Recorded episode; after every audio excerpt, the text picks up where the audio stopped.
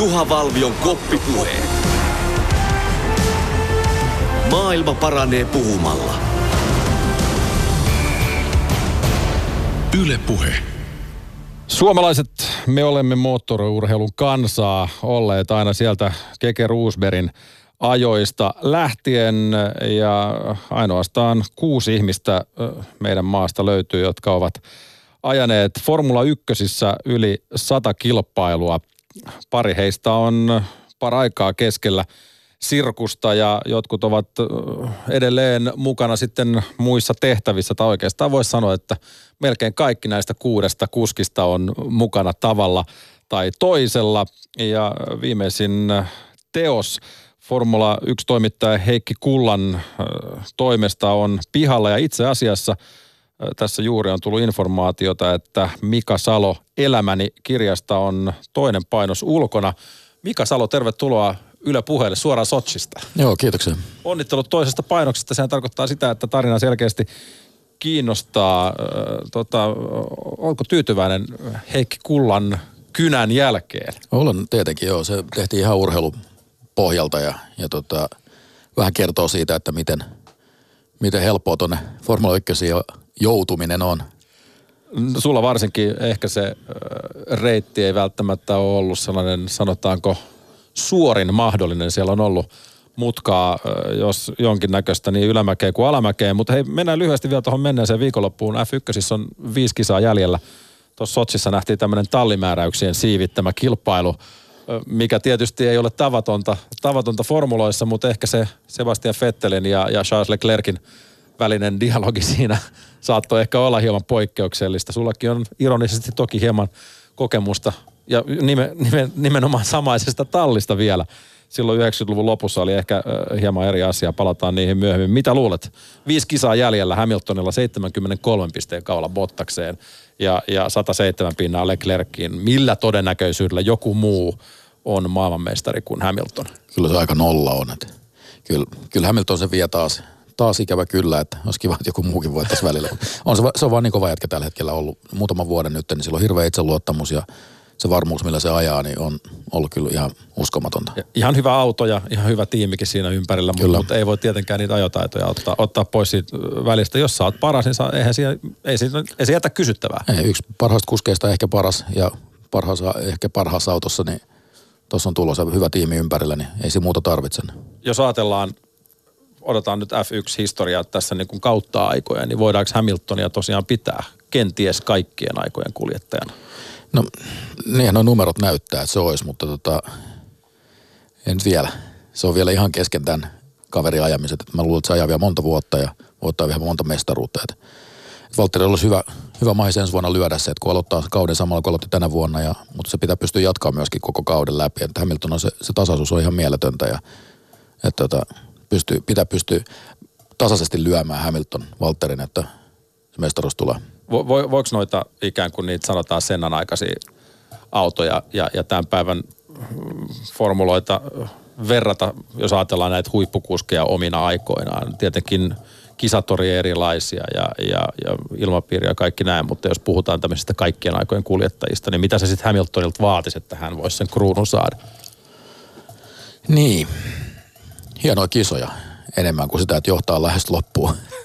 tota, et, se hyvä kuskin tekee se, että se on tehnyt semmoisia oikein kunnon urotöitäkin. Okei, on Hamiltonallakin niitä. Se on lähtenyt viimeisenä ja voittanut kisaa esimerkiksi viime vuonna Saksassa. Ja, ja tota, et tämmöisiä enemmän. Mutta että sä peräänkuulutat semmoista niin kun oikein kunnon kilvan ajoa vanhan liiton. Just semmoista. Sitä mä, sitä mä haluan siltä vielä. Niin Hamilton, Hamilton on ollut aina yhdessä niin parhaista autoista, ettei ole koskaan joutunut ajaa yhtä ali, huonommalla autolla muita vastaan. Niin ei ole tarvinnut alitehoisella tyrellillä lähteä, lähteä muita vastaan. Hei, minkälainen kausi me on nähty tähän saakka, jos pysytään vielä lyhyesti niin siis, tässä päivässä? No joo, Mersun tahdissa ollaan menty, mutta hienoa, että Verstappen on voittanut kisoja, Leclerc on voittanut kisoja. Kiva nähdä, että uusi sukupolvi niin nostaa päätä sieltä ja ne on nälkäisiä nuoria kavereita ja niillä on uskomaton tulevaisuus tuossa lajissa vielä. Mitä sä ajattelit tuosta Leclerkin ja Fettelin nokittelusta Sochissa? No joo, no se, sehän vähän niin kuin alkoi tuolla Singaporessa jo.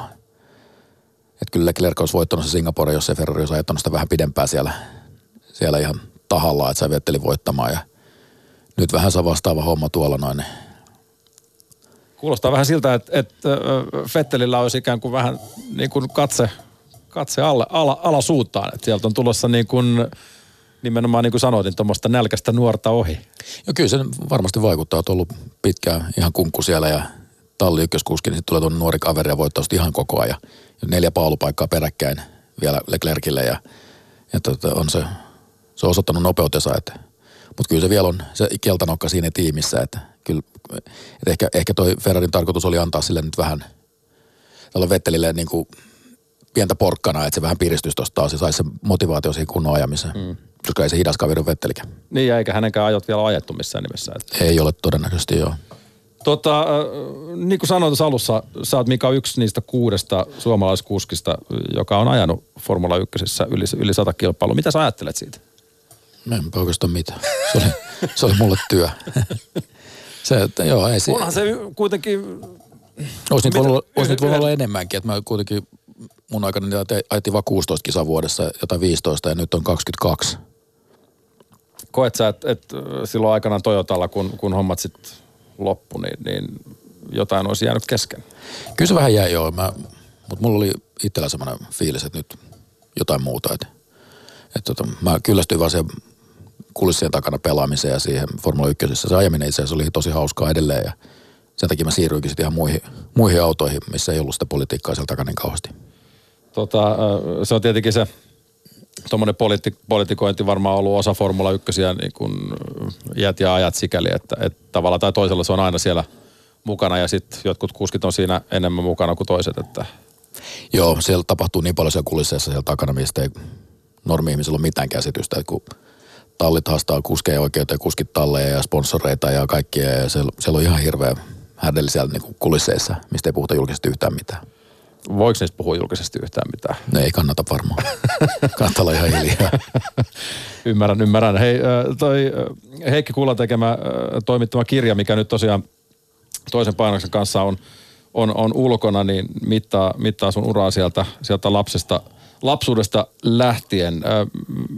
Mi- Mikä sua kiehto siinä ratin kääntämisestä silloin nuorena, kun sä sitten lopulta vihdoin sieltä mikroautoista lähit liikenteeseen? Niin en mä oikein osaa sanoa. Se oli vaan heti ekasta kerrasta, kun me käytiin Keimolla ajamassa, niin se vaan tuntui oikealta. Se oli mun laji saman tien ja, ja tota, varsinkin se vedin kypärä päähän ja mä olin täysin yksin siinä autossa ja se oli jotain, mitä mä tarttin. siihen ö, Yli- ilmeisesti yli- ihan ylivilkkauteen ylivilkkauteen, ynnä, niin ynnä muuhun. Mutta mut kukapa meistä ei siihen aikaan, kun, kun on 78-luvulla nuoruutta mm. eletty, kun ei ole mitään videopelejä tai mitään muuta ollut, mihin energia Piti, on saanut piti, ite, purettu, niin piti itse kehittää kaikki. piti, piti jotain keksiä, että saa, Joo, saa. ja niitä tuli niitä aika uskomattomia ylilyöntejä välillä. on, on pudottu ikkunasta ja, Kyllä. ja, ja kiivetty porraskäytävissä, mikä on kyllä omiin korviin kyllä ihan normaalia. Että, et, sä nyt on tietenkin yhden sukupolven niin kuin vanhempi, hiljattain 50 täyttänyt ja näin poispäin, mm. mutta, mutta et niin kuin meidän ikäisille nuorille se oli ihan normaalia, että kiivettiin puissa ja portaissa ja Totta joo. Ja ulkona vietettiin aikaa tosi paljon muutenkin silloin, kun ei ollut koulussa, niin koko ajan jossain ulkona. Ja... useimmiten, kun ei ollut koulussa vai, vai Niin. niin. ri- rivien välistä tulee, tulee siinäkin äh, niin kuin vähän selville, että et, et, ei se koulu välttämättä sulle ollut sellainen ta- tavallaan ykkösprioriteetti, vaikka, vaikka ei se nyt ihan kurakaan ollut. Kielet on aina ollut kohdillaan ja näin poispäin. Mutta Joo. En mä, joo, en mä mikään superhyvä ollut koulussa koskaan, mutta tota, kielet, oli, kielet oli aina hyviä ja, ja, ja, ja kaikki muu olikin sitten aika huono. Et jopa urheilusta mulla oli vitonen jossain välissä todistuksessa. Et mä oon kuitenkin varmaan ainoa sit koulussa, kun teki ammattiurheilusta. Martti Laakso oli ja on edelleen tällainen, sanotaanko aika sellainen duunari, duunarilähiö. Ei siellä, siellä ei ole paljon mitään loistoautoja parkkipaikoilla tai, tai muuta vastaavaa. Minkälaista, minkälaista se nuoruus oli siellä olla ja, ja sitten vihdoin kun perheelle tuli mahdollisuus päästä mikroautoilemaan, niin Kyllä se oli jo aika, tota, kun semmoisen lähiön lyödään kauhean määrä samaikäisiä nuoria, niin kyllä sitten jotain sanomista tulee ihan selvästi. Ja tota, niinhän siitä tuli. Ja, mutta joo, se, kyllä toi kartingi niin silloin, niin, että mä rupesin sitä ajaa, niin se vähän niin kuin pakotti mut elämä vähän eri lailla ja sit, varsinkin sitten kun ruvettiin ulkomailla ajaa, niin mä jouduin olemaan paljon pois ja Ja, ja, ja 16 mä olin kun mä muutin Sveitsiin asumaan, niin että tota, kyllä se vei mut niinku ihan pois sieltä sit aika nopeasti.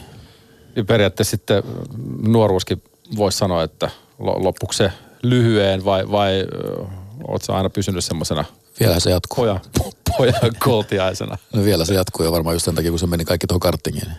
Ku, kuinka paljon äh, mainitaan sukunimi Rettig siinä kirjan alku, alkusivuilla, niin kuinka paljon se mahdollisti sen, että sä sait ja, ja pääsit ajamaan sitten kartingia niin ulkomaille saakka?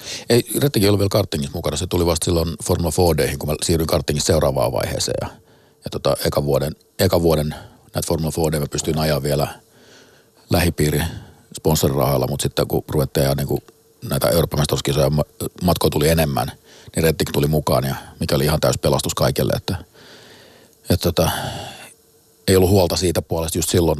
Ja sitten tuloksetkin näkyi heti, että mä voitin kaikki kisat sinä vuonna, Euroopan mestaruudet ja Pohjoismaiden mestaruuden ja Suomen mestaruuden yhtenä vuoteen kaikki.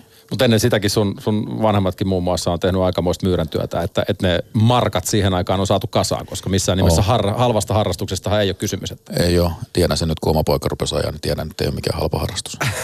en mä sitä silloin ajatellut.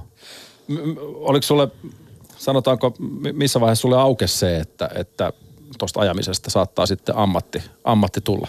Ja se varmaan auennut vasta sitten, kun se loppuu. et, et kyllä mä olin vielä noi kaikki Japanin vuodet ja kaikki, niin kyllä se oli ihan hauska pito. Oikein sanotaan, että kun mä menin Japaniin ajaa siis Formula 3000-sarjaa, niin se oli eka kerta, kun mä tajusin, että mä oon töissä täällä.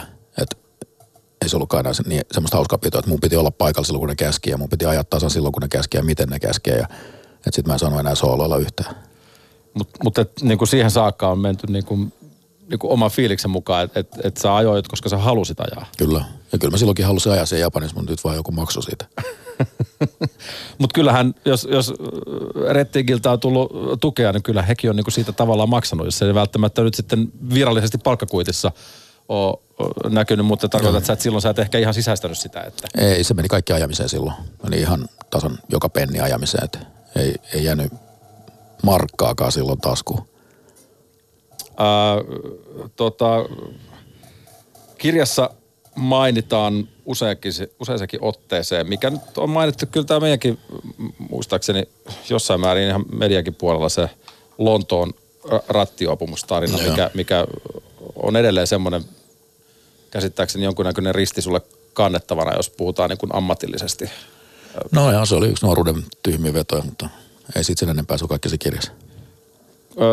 Mutta siitä huolimatta, vaikka se ehkä laittoikin vähän kapuloita rattaisiin, niin, niin sä sait uitua niin sanotusti isoon, isoon altaaseen. Oliko siinä niin kuin, sä olit, sä olit oikeassa paikassa oikeaan aikaan vai miten sä itse sen näet? Niin, se, se vaan vaikeutti mua asioita, että mä, sen takia mä periaatteessa sinne Japaniin meninkin neljäksi vuodeksi, että muuttihan se koko mun elämäni kuitenkin sitten loppujen lopuksi, että tie oli aika erilainen sen jälkeen.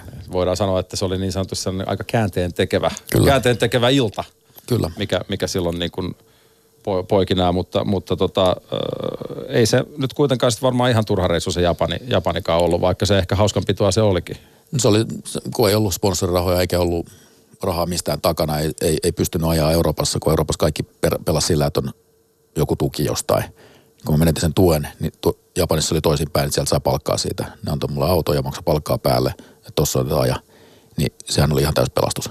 Eli se oli puhtaasti raha, mikä silloin motivoi sitä päätöstä. No jos mä halusin ajaa, niin mun oli pakko mennä sinne. Et jos, mä- jos mä olisin sanonut ei vielä kerran, niin ne ei olisi varmaan enää soittanut koskaan takaisin ja se olisi loppunut siihen. Minkälainen se polku oli, oli silloin siihen aikaan, niin kuin sanotaanko normaalia reittejä, koska tämä ei missään nimessä ole se tavanomainen reitti, mitä, mitä pitkin silloin äh, 89-luvun taitteessa lähdettiin F1 kohti puskemaan. Ni, niin mi, mi, millainen se silloin oli versus tämä sun niin kuin ikään kuin Japanin kiertotie? No on siellä, on siellä vieläkin kuskeja menee sitä kautta. Moni näistä Formula 1 näistä junioriohjelmista, niin nekin lähettää kuskeja edelleen Japania ajamaan. Ihan vaan, kun Euroopassa on enää on Formula 3, Formula 2 ja Formula 1 ja sitten on se Formula 4 tietenkin ennen Formula 3 ja sitä ennen karttiin. Ja tota, se on semmoinen pyramidi, minkä FIA on rakentanut, mitä pitkin pitäisi mennä eteenpäin. Ja, ja sitten kun siinä pyramidissa ei ole enää tilaa, niin sun pitää etsiä jotain muuta. Ja Japanissa on piru hyvä se niiden oma sarja siellä. Tai niillä on montakin. GT esimerkiksi, mitä Kovalainen ajaa siellä, se on hyvä sarja. Niillä oli siihen mun aikaan, niillä oli oma Formula 3-sarja, mikä oli hyvä. Ja sitten oli vielä Formula 3 tonninen, mikä on nykyään niin kuin nimellä Superformula siellä. Vastaa tätä Euroopan Formula 2. Ja tota, niillä on paljon hyviä sarjoja siellä ja, ja ammattikuskeja ja oli se vähän hyppy mutta, mutta tota, tosiaan niin nämä junioriohjelmat niin laittaa aika paljon kuskeja sinne kasvamaan, jos ei ne ole valmiita vielä ykkösiä. Esimerkiksi Pia Käsli on hyvä esimerkki.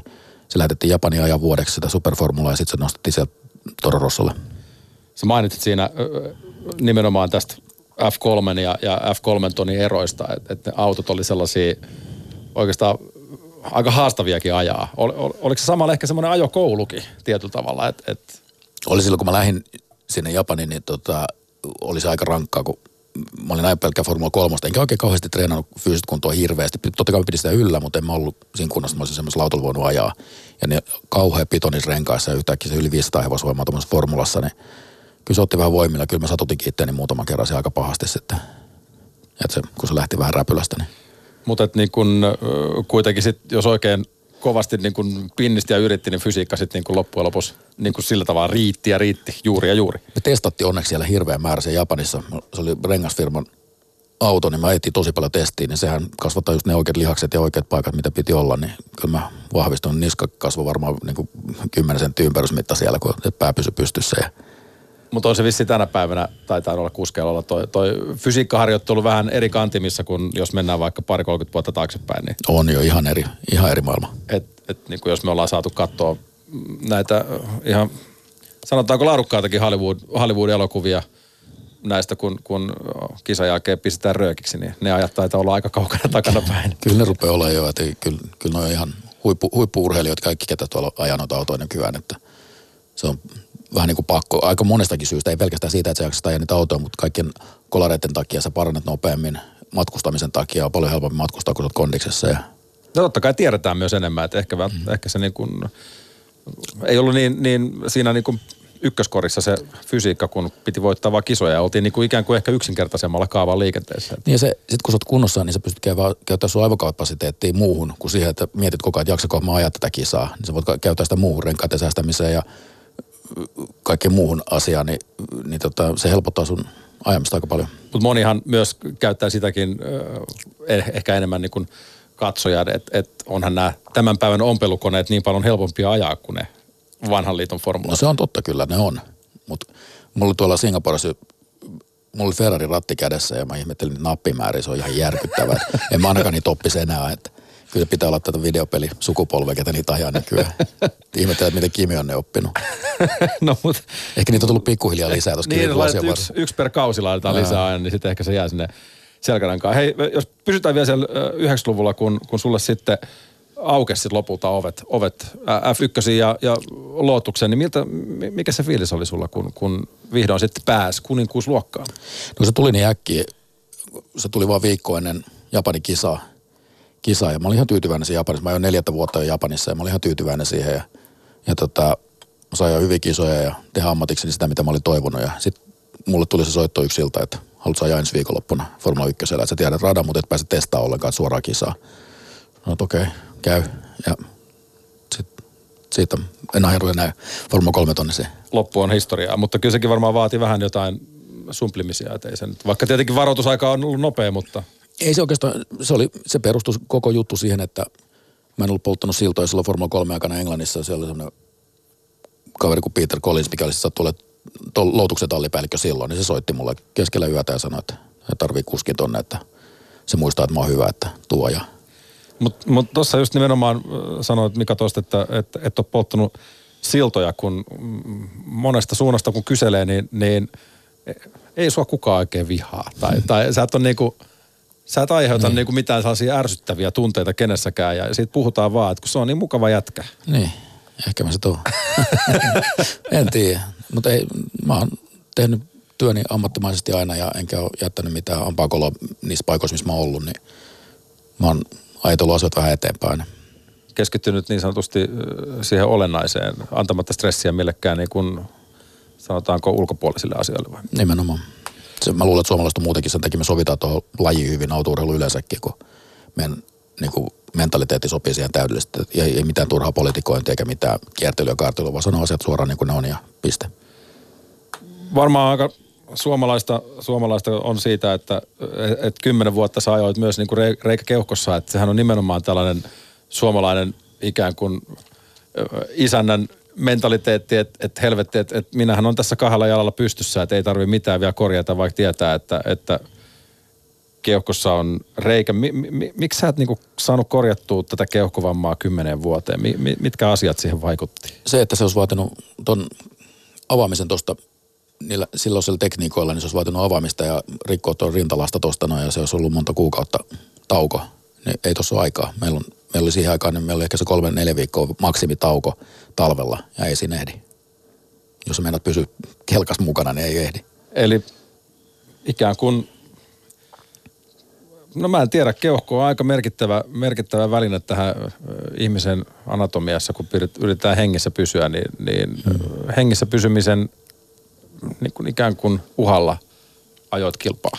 No vähän joo, mutta ei se, ei se vaivannut mua ollenkaan silloin, niin kuin en mä edes huomannut, että siinä on mitään vikaa silloin, kun se ongelma ei. Se iski sen aika tasalle, tasan niin kuin kerran vuodessa aina, että se puhkesi uudestaan. Ja, ja se oli, voi sanoa, ihan helvetin kivulias operaatio, kun se aina paikattiin uudestaan. Tai tehtiin semmoinen reikä tuohon rintalastaan ja venttiili siihen ja tuonne kylkiluiden välissä ne letku. Ja sitten kun ne kaivertaa tuosta kylkiluiden välissä semmoisella veitsellä, kun se kuuluu sen narin, nake, nakerrus, kun ne kaivoi sen reijän tuohon, missä letku tungettiin, niin jumalauta se sattui niin älyttömästi, että sen takia mä meninkin heti, kun mä lopetin ykkösen, mä leikkauttaa sen pois. Eli onko se, ö, onko siinä ilmarinnan riski vai, vai, Joo, vai eli, just se. eli sitten laitetaan se samanlainen venttiili tuohon, mikä on puhallettavassa uima-altaassa, että se pihisee siinä vähän aikaa. Ja Joo. sitten siellä odotetaan nuoresta pojasta ilmat, ilmat pois. Tota, ö, no mutta jos lootuksesta mennään eteenpäin, niin sitten sit monta vuotta ö, men, kulunut, kun, kun sitten pääsit sinne Maranellon suuntaan, mutta, mutta tota, oli siinä se Tyrellikin siinä välissä, niin kuin vähän puhuttiinkin. Sä oot jossain sanonut, että se on ollut yksi parhaista formula-autoista, mitä sä oot koskaan ajanut. Se oli hyvä ajan joo, mutta se oli tota, ihan alitehoinen vaan, että meillä oli sata heppaa vähemmän kuin kenelläkään muulla siinä aina koko ajan. Ja, ja tota, se oli vähän, teki haastavaa siitä. No jos odotetaan tehot, tehot keskustelun ulkopuolella, niin mikä, mikä, muu, mikä siitä teki sit niin hyvän auton? No ehkä varmaan se, kun se oli alitehoinen, niin se ei mennyt niin kovaa kuin ne muut. no, en mä tiedä. Siis me ajettiin sillä hyviä kisoja aina. aina tota, meillä oli Päästihän siellä pisteelle kuitenkin. muutaman kerran vuodessa pääsi aina pisteelle, kun siihen aikaan sai vain kuusi pisteitä, niin että mä olin aika usein sillä siinä seitsemäs, kahdeksas, yhdeksäs, sillä se oli koko ajan ja se on ihan sama kuin kultainen ananas, että sitten ei saa yhtään mitään. Juha Valvion koppipuheet. Koppipuheiden vieraana Mika Salo, jonka elämänkerta elämäni on ö, tullut hiljattain pihalle ja siitä on otettu toinen painos. Kirjan on kirjoittanut F1-toimittaja pitkäaikainen semmoinen Heikki Kulta. Ö, 99, kun ö, Miha Schumacher loukkaantui ja sä pääsit sitten häntä, häntä tuuraamaan, niin, niin kun pääsee kuninkusluokassa ajamaan sillä autolla, mitä kaikki haluaa ajaa, niin minkälainen fiilis tulee? Oli se aika makea silloin eka kertaa varikolle kävellä. kun Okei, mä menin eka kisaa sillä ihan täysin valmistautumattomana, kun mä, silloin oli testikielto, niin ei saanut ajaa. Ja, ja tota, a- Itävaltaan meni ekan kerran, niin kyllä se oli kyllä se vähän eri maailma oli sitten, kun menet Tyrellillä tai Ferrilla. jos ajattelet niin kuin ylipäänsä semmoista niin kuin taustatoimintaa, aiemmat tallit just Tyrelli ja Lotus ja näin, niin oliko niin kuin yö ja päivä? No on se aika iso ero jo se, se intohimo, mikä niillä italialaisilla sitä kohtaa ja kaikki se, kun siellä tehtaalla oli ennen eka kisa ja näki se ihmismäärä, mitä siellä on töissä, kun sitä oli ihan kamala määrä ja sitten kaikki media huomio ja kaikki muukin niin, ja miten asiat hoidetaan, niin ne oli niin kuin kymmenen kerrosta ylempänä kuin missään muualla, missä mä olin ollut aikaisemmin. Se oli niin iso juttu, että, että siitä ei saanut puhua kellekään, kun aika nopealla varoitusajalla jouduit. Sä olit- olit Suomessa, kun puhelu tuli ja siinä ei kerännyt kuin kalsarit ja kitarapakkaa mukaan. Ja, ja, Suunnilleen. ja sitten oltiinkin jo seuraavassa, seuraavassa koneessa. Sitten sua piiloteltiin hetken aikaa jossain, oliko se Jean Totin jossain Mä olin todin kotona Mä- sellaisen talossa ja piilossa jo jonkun aika pitkäkin aikaa itse asiassa tuntui ikuisuudelta, kun mä sain käydä ulkona, kun se oli ku- kuvaajia, kun ne halusi tietää, kuka on seuraava. Se kertoo vähän siitä kulissipelistä ja, ja minkälaisen suurennuslasin alla tämmöiset niin kuin isot tallit on. Joo, ainakin silloin. En tiedä, mitä se nykyään on, mutta silloin oli jo, se oli kyllä aikamoinen operaatio. M- millainen oli Jean Totin kämppä? Nyt on ihan tämmöinen MTV Cribs-tyyppinen esittely. Olet Siellä ei ollut yhtään mitään, ihan tyhjä. Piru iso talo ihan tyhjä. Siellä oli jotain muutama etusiipi koristeena vaan ja tuommoinen Ferrari etusiipi. Ja ei sitä koskaan näkynyt. Se teki semmoisia päiviä töitä, että se lähti aamulla kuuden aikaa, saattoi tulla 12 yhden aikaa se samana iltaan takaisin. Ja, En mä edes nähnyt sitä kuin muutaman kerran siinä, siinä aikaa, kun mä siellä olin. Eli pyörit sä yksin siellä? Mä olin yksin siellä suurimman osa ajasta ja en, mä- en mä ollut ruokaa. Ross Brown toi mulle välillä ruokaa, siinä kävi juttelemaan mun kanssa iltaisin siellä vähän, että kun se oli silloin tekninen johtaja. Et, Mi- mi- millä sä saat ajan kulua? en mä enää muista. Mutta on se varmaan kuitenkin, siinä on ollut sellainen tietty jännite, kun, kun odottaa, että milloin täältä pääsee pois ja, ja vihdoin sitten itse asiaa. Joo, ja sitten jollain pakettiautolla ne vei mut sinne tehtaalle silloin jossain välissä pressuja alla piilossa ja et käytiin tekemään penkkiä ja valmistautui ekaa kisaa. Et kävi vähän laittaa polkimia ja ajoasentoa kuntoon mulle, että mä pystyn ajaa sillä.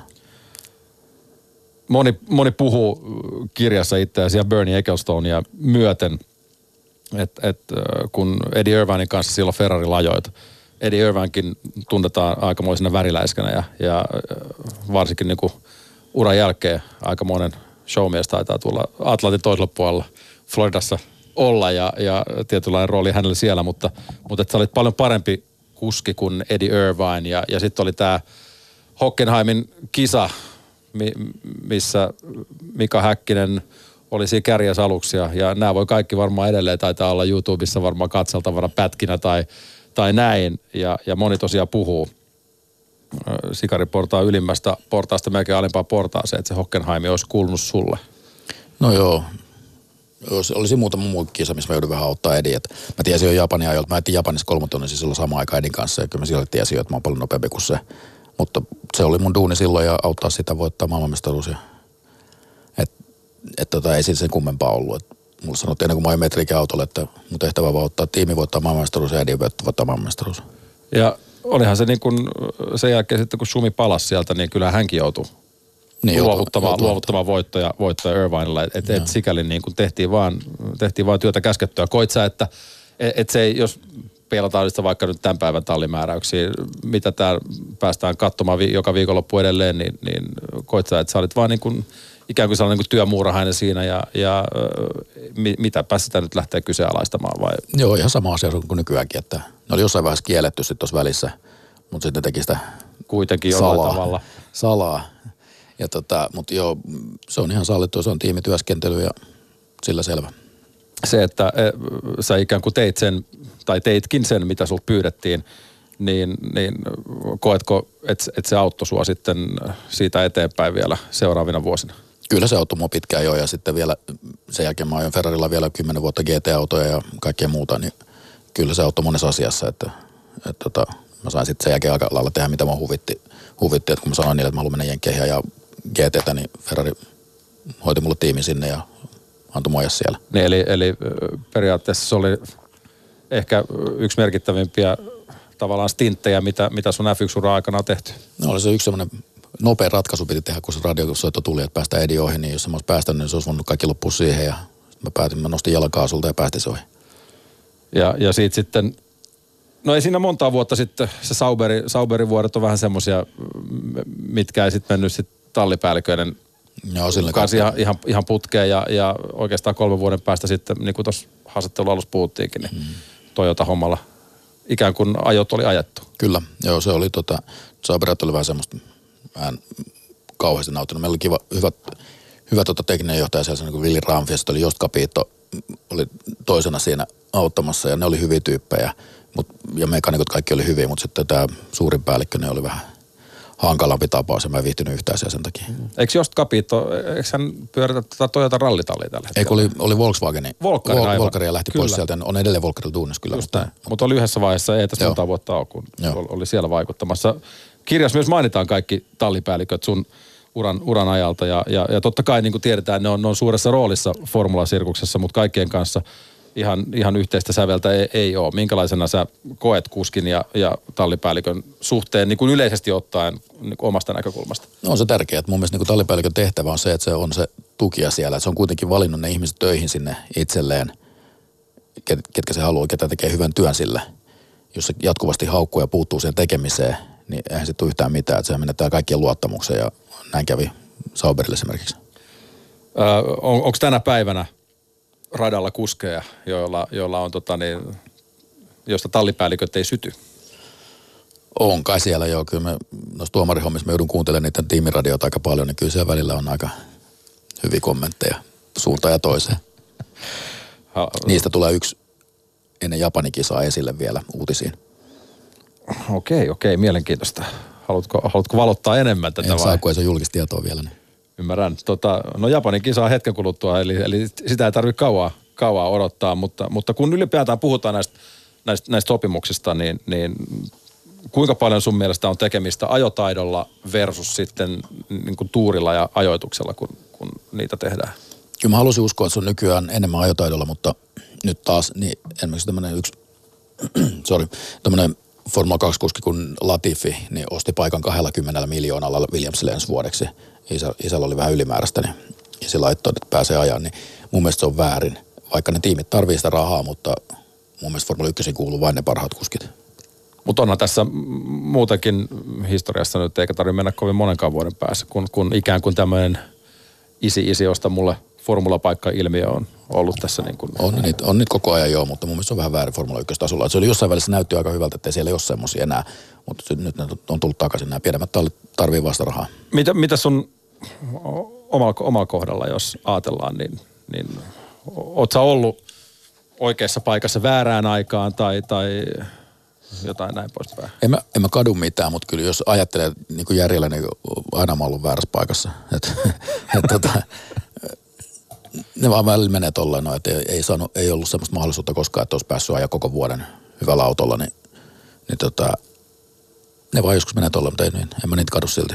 Niin turha niitä on kai tässä vaiheessa enää niin Ei. murehtii, Ei voi murehtii uusista tehdä. koska ei voi, ei voi oikein uusia. 50 ei ole sarjaa. Ei ole vielä. Miten muuten, jos leikitellään vähän ajatuksella, 50 formulasarja. Kyllähän nyt kun autoa pystytte vielä ajaa, eihän siitä, siitä ole kysymys, mutta, mutta olisiko tuossa tuommoinen joku veteraani, veteraanisarjan paikka? Ei, helvetti. Ei, ei. Mä en ainakaan lähtisi enää. Paljon, kyllä jokaisella meillä on hintamme, kyllä Ei, jollain. ei tuohon hommaan ole hintaa. Se, se vaatii niin paljon, kun on tehnyt sitä ammatikseen niin kauan, niin ei osaa ajaa enää silleen tai ottaa mitään puole, silleen löysin ranteen, vaan sitten se tehdään tosissaan tai sitten ei ollenkaan, koska se vaatii niin hirveä treenaamista, että jaksaa ajaa niitä ja sitten se vaatii koko sen keskittymisen taas koko vuoden ja mä mieluummin pidän vähän hauskaakin välillä. Eli urheilija ei, ei pääse niin kuin karvoistaan mihinkään, että kun numerolappu laitetaan rintaan tai kojalautaan tai konepeltiin, niin sitten mennään. Joo, se oli, se oli pitkään tuon formulan jälkeen, kun oli, oli hankala mennä ajaa mitään sarjoja, kun huomasi, että aika moni ajoi pelkästään mua vastaan. Niin se teki sit, tuli aika paljon kolareita sitten näissä muissa sarjoissa sen takia, kun siellä oli sellaisia nuoria, mitkä luuli, että se auttaa niitä uralla, jos ne muut voi pystyä voittaa jollain autolla, niin oli aika kovia kisoja välillä ja välillä vähän sattukin, mutta, mutta tota, ei, ei se tota, vaan, ei, ei pysty puolella, se pitää tehdä ihan tosissaan. Tota, Keke Roosberg on, on yksi semmoinen merkittävä taustavaikuttaja uransa jälkeen ollut F1, niin kuin tiedetään, ja, ja Jeesus muun muassa JJ, JJ Lehtoa ja häkää paljon, mutta mm. mut, mut sun kohdalla asiat oli toisin. Mi- Mistä se johtuu? En mä tiedä, mistä se johtui. Se, silloin oli molemmat Keke ja Häkkinen silloin jo, niin ehkä se vaan silloin aikaa kolmannelle enää. Niin. Ei, ja, ja kyse ei siis mistään pahasta verestä käsittääkseni. Ei missään, vaan, mä, Keke on kova, kova kaveri ja tehnyt hieno ura ja, ja elää semmoista elämää tällä hetkellä, mitä varmaan halunnutkin elää, niin, niin tota, tota, tota, on tehnyt hyvän työn koko Suomen autourheilulla. Se on Suomen oikeastaan maailmankartalle toikin autourheilussa ja, ja ei sitä ole mitään muuta kuin kiittäminen kaikesta.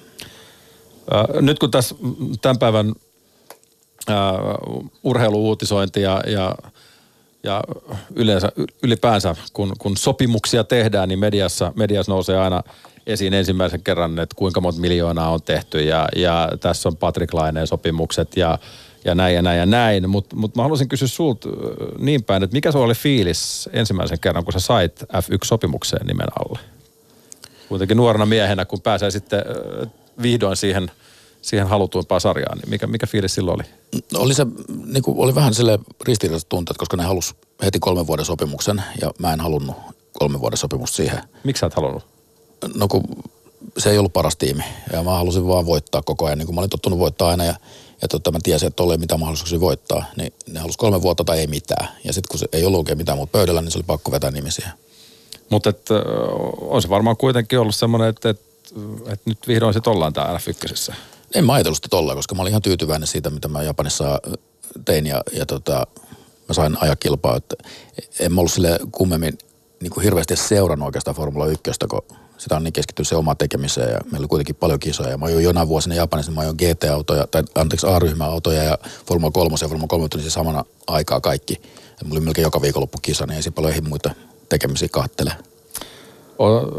Kuulostaa siltä, että, että sä et ole sit koskaan oikein pistänyt niin kuin sillä tavalla mitään, mitään haaveita taululle, että et, et sä oot vaan niin kuin pyyteettömästi tehnyt duunia, että josta suutisoidaan Patrick Laineesta, joka sopimuksen allekirjoituksen jälkeen ostaa Lamborghini, niin, niin, niin, niin. Sulla, sulla, on ollut eri, eri ajatukset. Mä halusin vaan ajaa ammatikseen, se oli mun niin kuin pääasia koko ajan ja, ja tota, se johti koko ajan eteenpäin ja eteenpäin eteenpäin vaan ja sitten loppuaika. Mä olin kuitenkin niin vanha joku, mä ajoin Formula 1 ekan kerran, että mä olin 27, kun mä ajoin ykköstä ekan kerran. Että nykyään sun pitää olla jo 18-19. Että et tota, siihen aikaan oli vähän eri, eri juttu. Mutta kuitenkin sitten yhdessä vaiheessa tehtiin suomalaista moottoriurheiluhistoriaa ja, ja sä olit nimikaimasi Häkän kanssa ensimmäistä kertaa sijoilla yksi ja kaksi ajamassakin kisaa par, parhaimmillaan, kun Matti Kyllösen sinivalkoinen ääni se meille kuulutti ja oli Mika Mika sarjaa ja, ja näin poispäin, mutta, mutta se oli aika brutaali se kilpailu kuitenkin. Minkälaista oli ajaa häkkistä vastaan silloin? Ei oltu, me ajettu pienestä asti kilpaa toisin vastaan, että ei, se, ei se nyt siinä mitään ihmeellistä ole. Eikä kun sä ajat tuolla tasolla missä sä tahansa sarjassa, niin siellä on aina kaikki on hyviä ja huippukuskeja ja tota, siellä kansainvälisellä mitä merkitystä enää siinä vaiheessa, vaan sä ajat kaikki vastaan. Öö, ketä vastaan oli vaikein ajaa tai veemäisin? Ei oikeastaan ketään, ei, kaikki on ihan samanlaisia. Kaikki on lyötävissä. Itseluottamus pitää olla aina kilpailijoille. No se on ainakin tullut selväksi. Sitä ei puutu niin kuin ei ainoastaan sulta, mutta ei myöskään monelta muultakaan. Mutta jos sitä ei ole, niin sitten ei myöskään pärjää. Että... No, se on ihan turha lähteä tuonne tuommoisen autokilpailun mukaan, jos sä ajattelet sen niin, että okei, tuossa on toi ja toi, että noille mä ainakaan pärjää, niin se on ihan sama kuin lähtisi ollenkaan. Vaan ajatus on aina se, että mä ton tuossa ja ton tuolta ja että kaikki on lyötävissä. Tota, puhutaan Mika vähän tuosta F1 tulevaisuudesta, kun kausittain tapahtuvia uutiksi, uudistuksia ja, ja muutoksia tulee, niin mihin suuntaan nyt kun saat sieltä Fian tuomariosastolta tuota tarkkailutta hommaa, niin mihin suuntaan ollaan menossa, kun pari vuotta sitten Ekelstonekin laittoi itsensä näin niin kuin epävirallisesti eläkkeelle. Kyllähän sieltä taitaa jossain määrin vielä vaikuttaa taustalla, mutta, mutta mihin ollaan menossa F1 kanssa?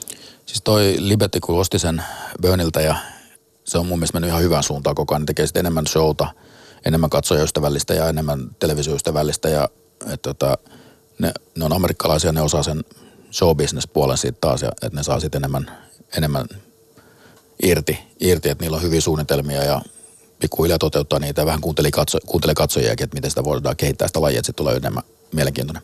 Niin varsinkin kun on, on sulla siellä Amerikastakin GT, GTn kautta kokemusta ja olihan sun sinne NASCARiinkin vähän aikaa, vähän aikaa jalka oven välissä, mutta... Joo, se, siis se Amerikassa oli erilaista ajaa, että siellä ne kisat yleensä järjestettiin siellä, missä ihmiset on, eli paljon katuratoja. Ja siihen ykkösetkin on nyt mennyt. Nyt on aika monta enemmän katurataa kuin silloin mun aikana. Että ihan turha yrittää saada niitä ihmisiä johonkin keskelle mettää, missä ei ole mitään. Että mieluummin viedään ne autot sinne ja sitten siinä on paljon kaikkea yleisohja, yle, oheisohjelmaa mukana. Ja se toimi hyvin siellä. Jenkeissä oli aivan mielettömästi katsojia joka kerta ja keskellä kaupunkia ajettiin.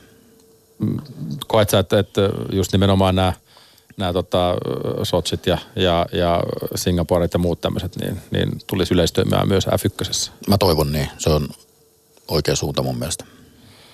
Ö, moni varmasti kiinnostaa myös se, että, että mikä on niin kuin suomalaisten tulevaisuus tällä hetkellä, että, että missä on, tai ketkä ovat ne, ne tulevaisuuden – suomalaiskuskiset, jos ajatellaan nyt tällä hetkellä, jos Kimi alkaa olla jo, jo viimeisillä vuosilla ja, ja Valtterilla on edessään se, mitä on, mutta ei kuitenkaan nyt ihan takakaarteessa olla hänenkään, hänenkään suhteen, mutta, mutta onko me Suomessa tulossa ikään kuin seuraavaa sukupolvea? Se on vaikea sanoa, ne tulee niin yllättäen aina sitten, että on siellä, siellä on Formula 3, on Niko Karja, Simo Laaksonen, öö, sitten mä en oikein muita tiedä. Kartingissa mä tiedän, että siellä on monta huippua, mutta niillä on vielä niin monta vuotta aikaa, aikaa siihen, että ne Formula 1 voisi ajaa. Että tota, kilpailu on kova joo ja mä en tiedä, ketä suomalaisia tuolla pitkin maailmaa on, mutta niin kuin Niko ja, Niko ja tosi mä näkisin niin kuin lähimpänä, voisi olla niin kuin mahdollisuuksia, koska ne on tuossa siinä pyramidissa, mitä mä aikaisemmin puhuin, niin ne on Just siinä niin. mukana.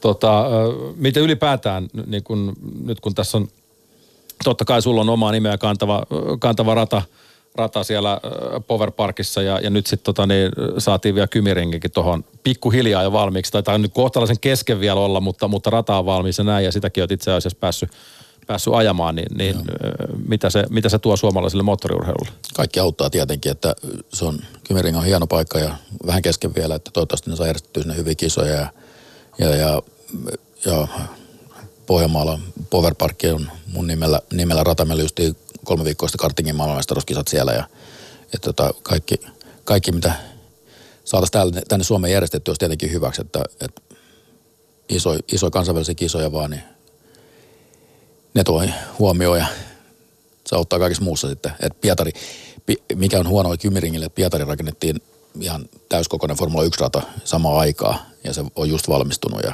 ja tota, se on aika hieno kanssa. Mutta mut ei se Kymiringikään vissi nyt ihan, ihan huono rata ole profiililta. Että et, hän on sitä F, F4 päässyt vähän kaasuttaakin. Et. Poikani auton otin muutamassa kierroskärjää ajaa se, kun kiinnosti. Niin. Kumpi laittoi nopeamman kierrosajan? Kyllä taas Max ajaa kovempaa kuin minä. Ja mä, mä ajan kymmenen kierrosta, mä tarvitsen enemmän treeniä. Mutta ylipäänsä niin kun on, sanotaanko näin, niin kun kansainväliset standardit täyttävä rata? On joo, hieno, hieno rata, piru haastava ja vaikea ja fyysinen, fyysinen semmoisia pitkiä mutkia, mitkä on kaikkein pahimpia kuskille just, että tota, pitkän matkan niitä kevoimia ja, ja tota, semmoisia mäen ylityksiä ja pimeät mutkia, niin vaikea kuin mikä se rata ja tosi mielenkiintoinen.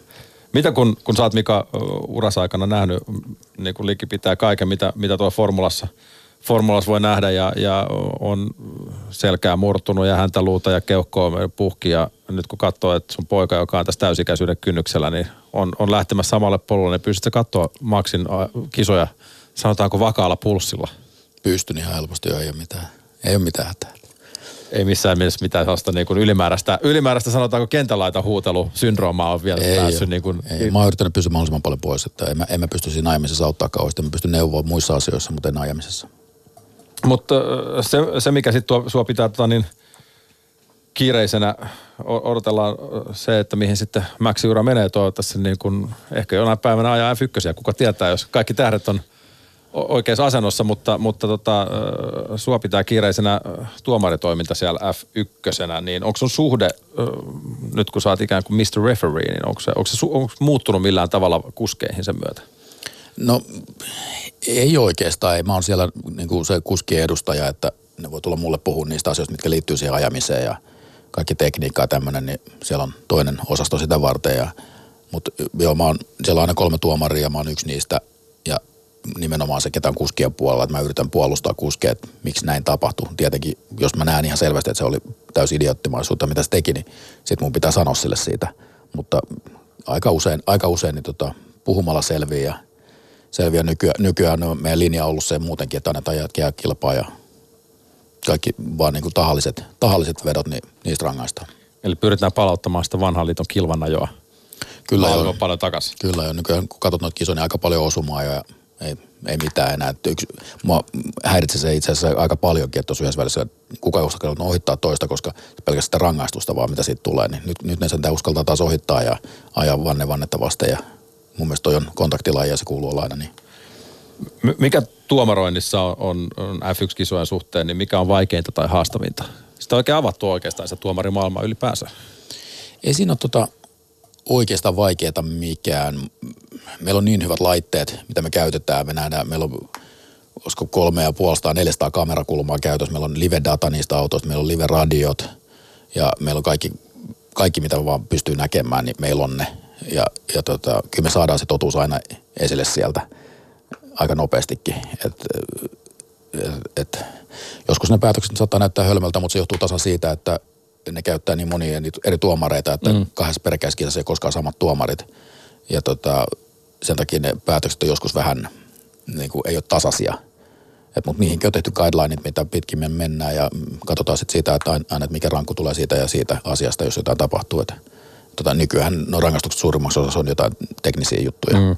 Ajetaan varikon läpi tai, tai odotetaan sitten viisi sekkaa lopussa tai, niin ja yllä, tai mitä ikinä. Että. Niin se riippuu vähän kuka sen on tehnyt. Että jos on tiimi, tiimi, tiimi sen auton rakentaa, jos on laiton se auto, niin silloin se on tiimin rangaistus ja se kuski, kuski, kuskille ei tule mitään siitä. Tästä on 25 vuotta nyt suurin piirtein, kun, kun tota, saat sen ensimmäisen kisas F1 ajanut, toki tietenkin se kilvana jo on kestänyt paljon, paljon kauemmin, mutta jos ajatellaan, että Formula maailman kulissia tai, tai Formula maailmaa ylipäänsä siihen 90-lukuun ja peilataan se tähän päivään, niin millä tavalla, millä tavalla se homma on, homma on muuttunut? Turvallisuus on ihan eri tasolla. Autojen turvallisuus, ratojen turvallisuus, niin kuin ihan, ihan eri, eri tasolla, että mm, niin, eikä se oikeastaan muuta. Tekniikka on tullut paljon enemmän.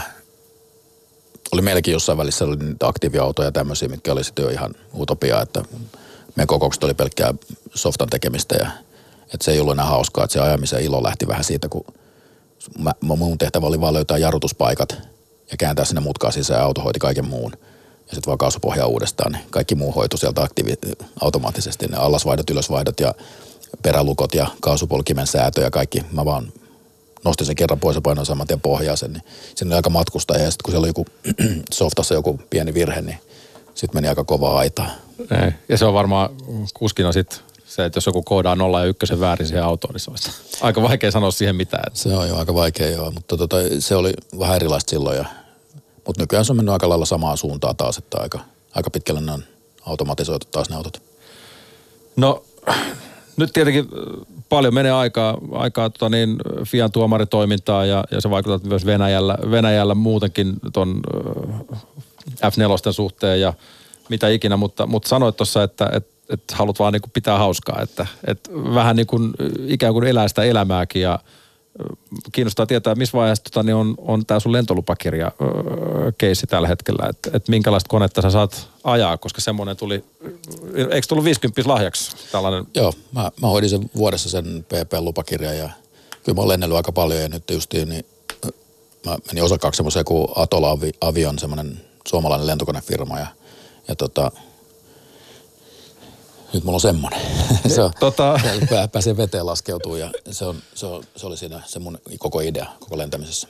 Tota, miltä tuntuu lentää tuommoista pientä, pientä, pientä konetta tuolla yläilmoissa, kun on koko, koko ikänsä ikään kuin ajanut 300 asfaltilla? Ei se oikeastaan, se on hauskaa, se vapauttaa aika paljon ja eikä se, ei se pelota yhtään, kun ei se ole mitään oikein, mitä, mihin osuu muuta kuin maa.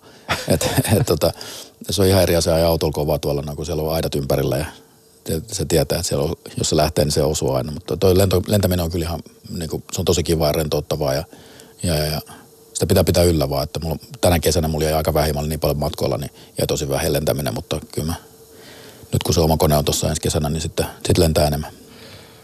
Tota, yksi, mikä on myös lähellä sun sydäntä, niin, niin no näin syksyisin varsinkin, kun kausi alkaa pikkuhiljaa olla käynnissä, on, on metsästys.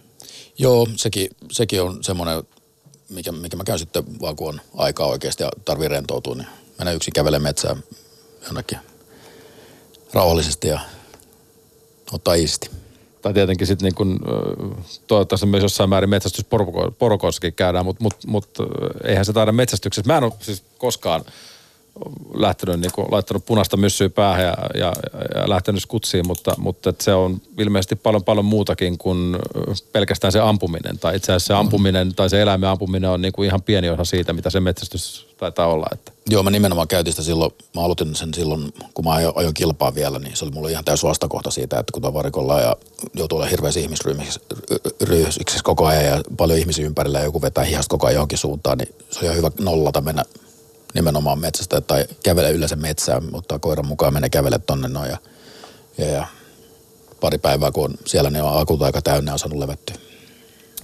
Tota, mä en tiedä, onko se jotenkin sit huippuurheilijoiden juttu tai, tai ylipäänsä, että jos on ollut jos jonkun, jonkun lajin kuninkuusluokassa, mutta sitten kaikille tällaisille oman alansa ammattilaisille, niin kertyy, kertyy yhtä sun toista tämmöistä niin kuin eikä välttämättä niin urheiluun liittyen, että et, et, sulle ei ole välttämättä sanotaanko Jean Alessin viimeisen kisan takarengasta, mutta sulla on, sul on tota niin Eric Claptonin kitara. Ja tämä on ihan niin kuin vannotuneena kitaransoitoystävänä, niin, niin halusin niin kuin kuulla sen tarinaa, että miten helvetissä sä saat yhden maailman kovimman kitaristin Stratocasterin itsellesi, jotka tuolla eBayssä liikkuu kymmenissä tuhansissa euroissa. Se, itse asiassa mä saisin siltä Helsingissä, kun se oli keikalla Helsingissä ja tota, mä en muista, miten mä päädyin sinne takahuoneeseen pelaamaan tätä, sitä pöytäfudista niiden kanssa. Ja sitten kun mä lähdin siitä, niin se löysi mulle käteen ja kirjoitti se Mika ja Erik. Ja sitten se muisti, katsoin, että mä asun Lontoossa, mä asuin sen naapurissa.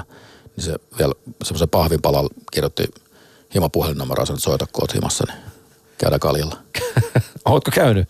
Slow mä handi- uskallan, slow- slow koska mä, mä kaljalla, sitä niin paljon silloin, että mä en uskaltanut koskaan soittaa sille. Mulla on edelleen se pu- puhelinnumero kyllä siinä kitarakielien välissä samassa kohdassa, mihin se laittoi sen, mutta en uskaltanut koskaan soittaa, jotenkin jännitti vähän liikaa. Mutta musiikki on toki sulle myös siinä mielessä niin kuin tärkeää, osaat vissiin jonkun verran vähän itsekin sitä kitaraa, kitaraa näppäillä. Se ei ole niin kuin, äh, ainoa semmoinen, mutta eihän tommosia reliikkejä, eihän nehän pitää laittaa johonkin pleksilaatikoihin, ja ne on niin kuin tyyli semmosia, mitä näkee jossain Hard Rock Cafe portaissa, kun kävelee. Joo, se on, se on mulla turvassa. Ei ole, mutta mut onko sulla jotain muita vielä vastaavia jotain? Mulla on Santanalta yksi, minkä mä sain sieltä Syyriissä kanssa. Se oli ihan sama juttu, mä päädyin sinne takahuoneeseen jotenkin ja se antoi mulle semmoisen kanssa. Ja sitten tota, on mulla kaiken näköisiä niitä. Toi on tuommoinen niin vaatimattomasti, mä vaan päädyin sinne jollain tavalla. Niin, sieltä tuli semmoinen iso, iso tumma mies tuli hakemaan sieltä katsomasta. Mä olin ihan normaalisti katsomassa, niin tuli hakea, että mistä Santara would like to see you. Ja sitten se vei mut sinne takahuoneeseen. Sä oot saanut tehdä yhtä sun toista siinä, siinä formula, formulauran niin kuin ulkopuolellakin. Ja, ja se, mistä TVskin sai katsoa, oli se tämä Discovery-televisiolle tehty tämä Extreme, Driv, onko se Driven to Extreme vai Joo. millä, millä nimellä se oli. Ja, ja, ja siinä tota, niin muun muassa Tom Hardin kanssa jossain Siperiassa 50 asteen, asteen pakkasessa. Ja mä muistan itse, kun mä katsoin noita jaksoja telkkarista. Ja, ja totta kai, kun on kyse realitystä, niin, niin siinä on varmaan jossain määrin jotain, jotain niin kuin käsikirjoitusta. Mutta tunsit sä, tunsit sä tätä Tom Hardia, joka tunnetaan muun muassa Batman-elokuvista Bane pahiksena, niin, niin tunsit sä häntä entuudestaan? Mä en tuntunut entuudestaan mitenkään ja se oli ihan pirun hyvä tyyppi. Heti kun me nähtiin lentokentällä tuolla Moskovassa, niin, niin tota, me tultiin juttuun tosi hyvin ja me oli aivan sairaan hauska reissu sen kanssa. Vaikka se olikin ihan supervaarallinen ja oltiin aivan umpijäässä ja jouduttiin nukkua jopa samassa makuupussissa öitä, kun oli niin pirun kylmä. Että, että tota, meillä, meillä, meillä tuli, me tultiin tosi hyviä juttuja ja me ollaan nähty aika usein sen jälkeenkin vielä. Hardi on brittinä varmaan kanssa niin kuin jossain määrin autourheilunkin yst- ystävä. No ei, kun ei osannut ajaa yhtään. Se, niin kuin, siis, se, mä hauskin oli se, että se oli menossa tekemään just tätä Mad Max-leffaa sieltä suoraan. Ja tota, se ei osannut ajaa autoa.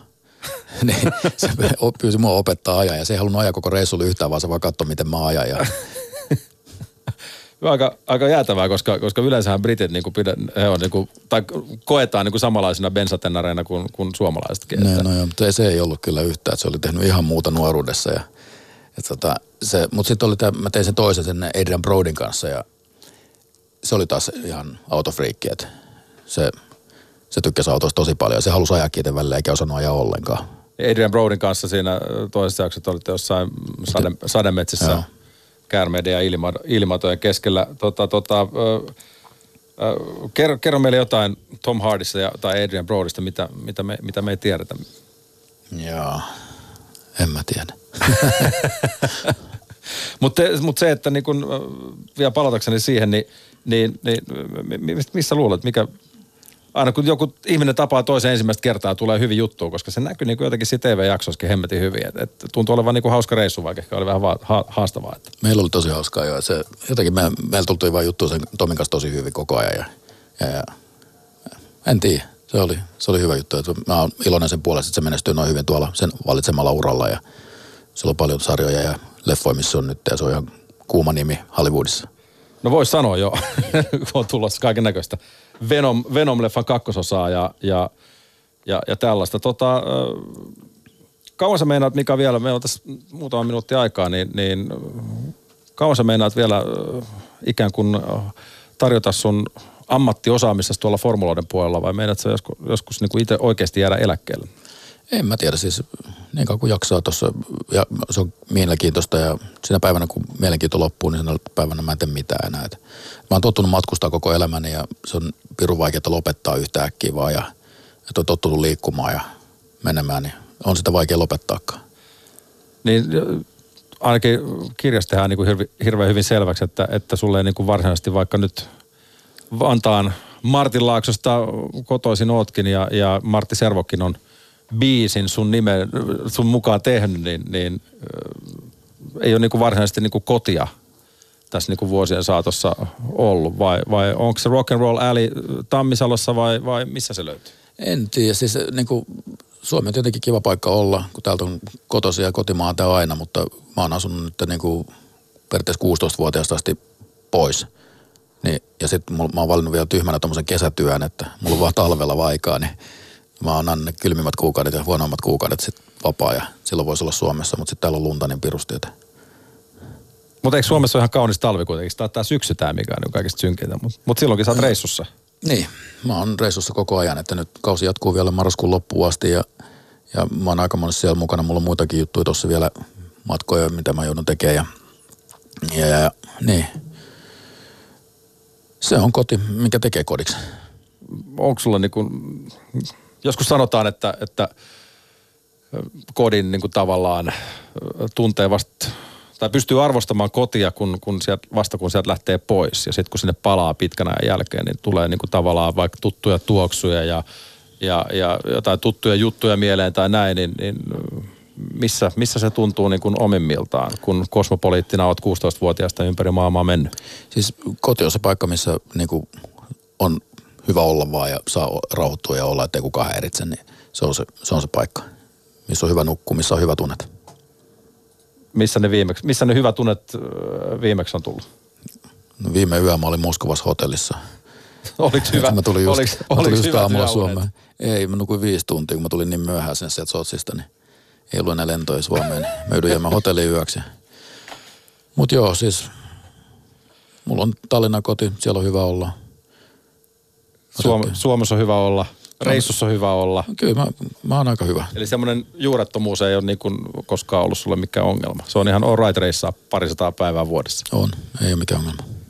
Mika Salo, kaikkea hyvää syksyä. Kiitos, Kiitos. kun pääsit. Kiitos on. Juha Valvion koppipuhe. Maailma paranee puhumalla. Yle Puhe.